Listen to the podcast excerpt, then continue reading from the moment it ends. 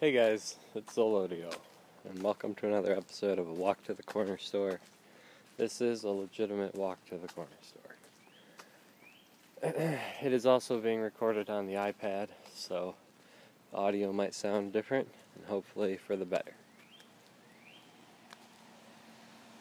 Uh, just had my first experience pouring a, I believe, I don't know what that's called. It's not called the Belgian waffle, I don't think but it's uh, basically pancake batter poured into an oil and you shake your hand around and makes squiggles all over the place and it fries and then you flip it and it fries and it's basically a donut. I mean, most made out of slightly, I guess, pancake mix, more pancake mix than donut, but still powdered sugar on top tastes just like a donut. Um, so I did vent a little of my frustration today. Um, so with just with the efforts that go into putting on the LAN party and how it just doesn't always play out exactly as you picture. Um, still waiting on a couple people to get their tickets, and I was really hoping for those people to be the first people to jump on board um, which inevitably brings more people on board. When you see numbers, when you see people joining in, they act as a catalyst for other people. Well, especially when I know for sure they're coming, and then they don't, you know, relay that info on to their friends and say, "Hey, I'm going to this. You should come too."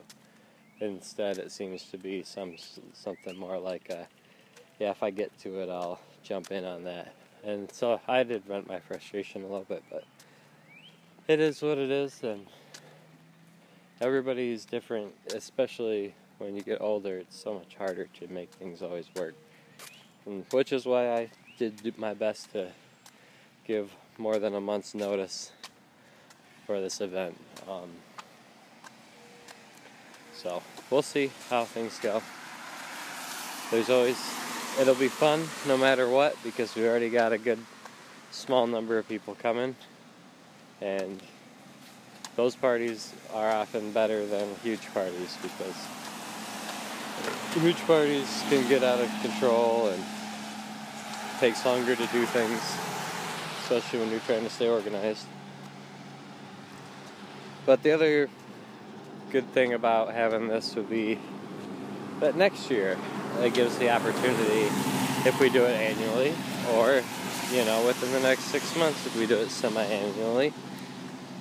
And uh, we would have the opportunity to make it even better make it even bigger.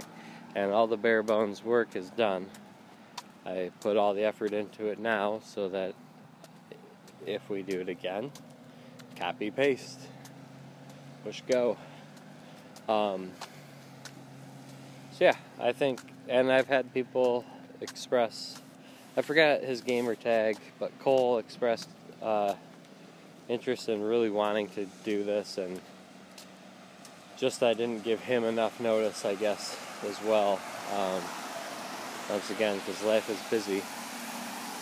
And uh, yeah, he had, unfortunately, it, his plans were plans that would have been set in stone quite a ways back um, as he as a bachelor party to go to and some wedding stuff and some other stuff going on. So I completely understand, you know, but I'm glad that he got he relayed the info to me that he would really have wanted to go on if he could have, and that if we do it again, to let him know. And I said, well, in that case, I'll make sure that it happens again, and that it works with your schedule. So now that we get a first round of it in and you know we'll get the base the core group of people involved then next time we do it there's the potential to be bigger because those people those core people will know and uh, I thank Powerpuff Girl for for for kind of talking me through that and helping me through my frustrations.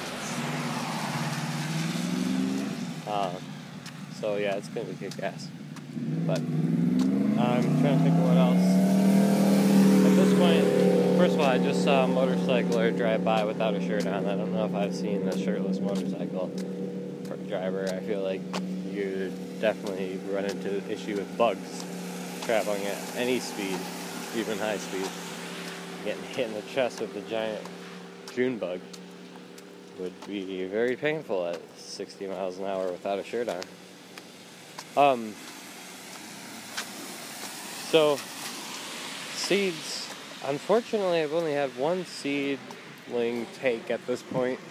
Um, and I blasted it with too much light at first, so it's kind of recovering for a minute. Um, I started with a really small light, and I felt like it was just reaching too far. Um, so I I upped the the light input, and I think I I pretty much knocked it straight down with how much light I was inputting because um, it had fallen over completely. Um, but I'm here, so we'll pick up where we left off, and it's going to be probably a one part with a weird pause in the middle because I uh, the iPad, and last time I had trouble trouble saving, so I only got one part in. So thanks for joining. Listen up, or keep listening for the rest of part two. All right, so here's part two. And someone's got our dog loose running around over here, which is not smart. Hey, Pop. Oh. I know, right?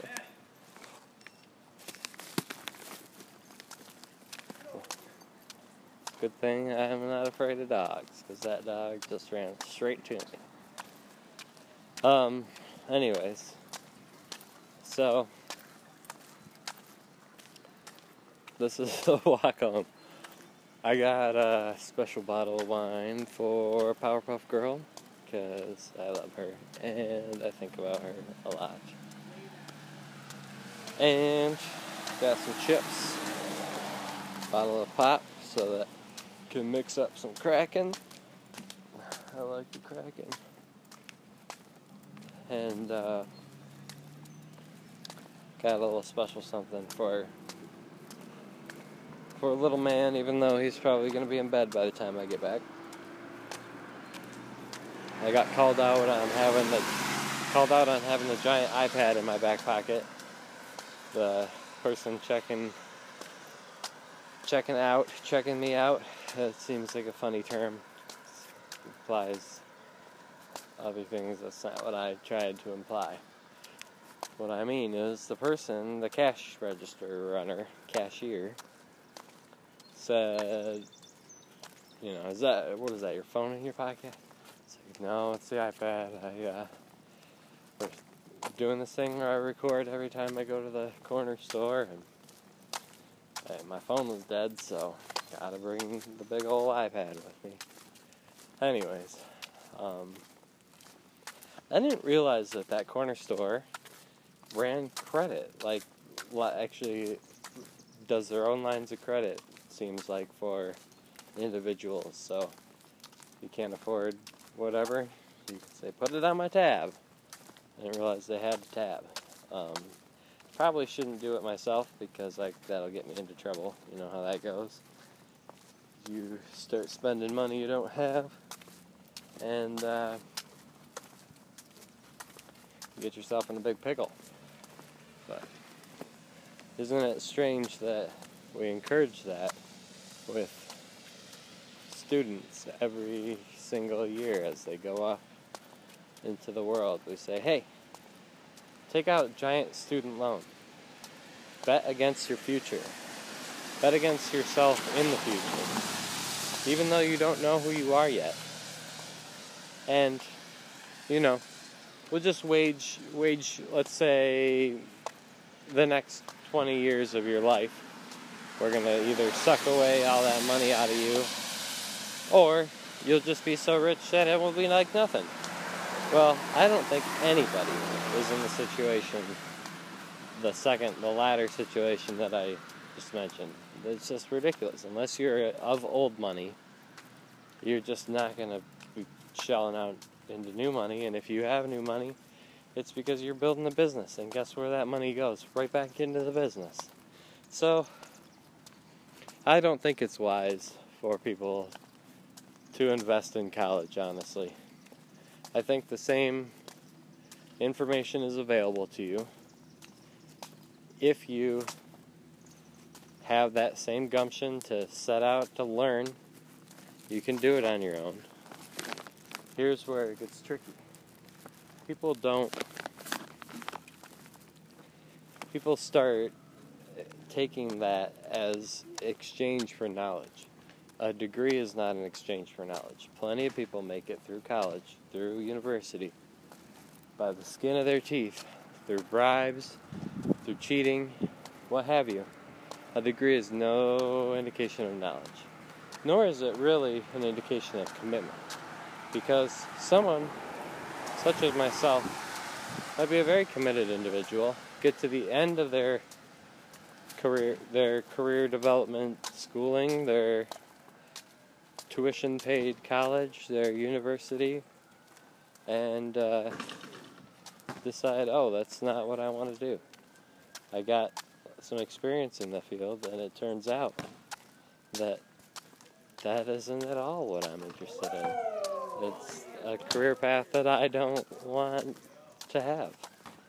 And uh, what do you do then? Then you have to change your career path, go through all the mental anguish of feeling like a failure, and uh, hopefully come out on top, still able to pay those bills, and with a new career path but guess what? You could take out a huge loan on and try and pay for it that way.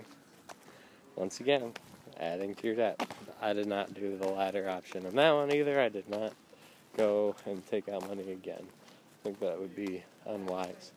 Um, I'm pursuing a career path that I do enjoy a lot, and uh, it doesn't really take a lot of investment to get started.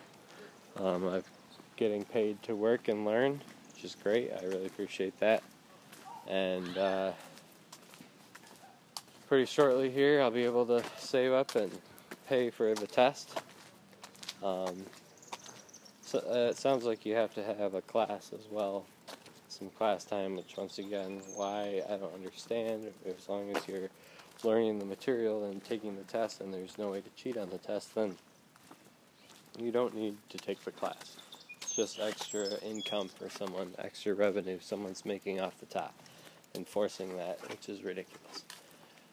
Um, anyways, so I guess I don't know where this all started, but in the end, I would say let's change society so that a degree does not determine a man, does not determine the intelligence, value, uh, dedication of a man.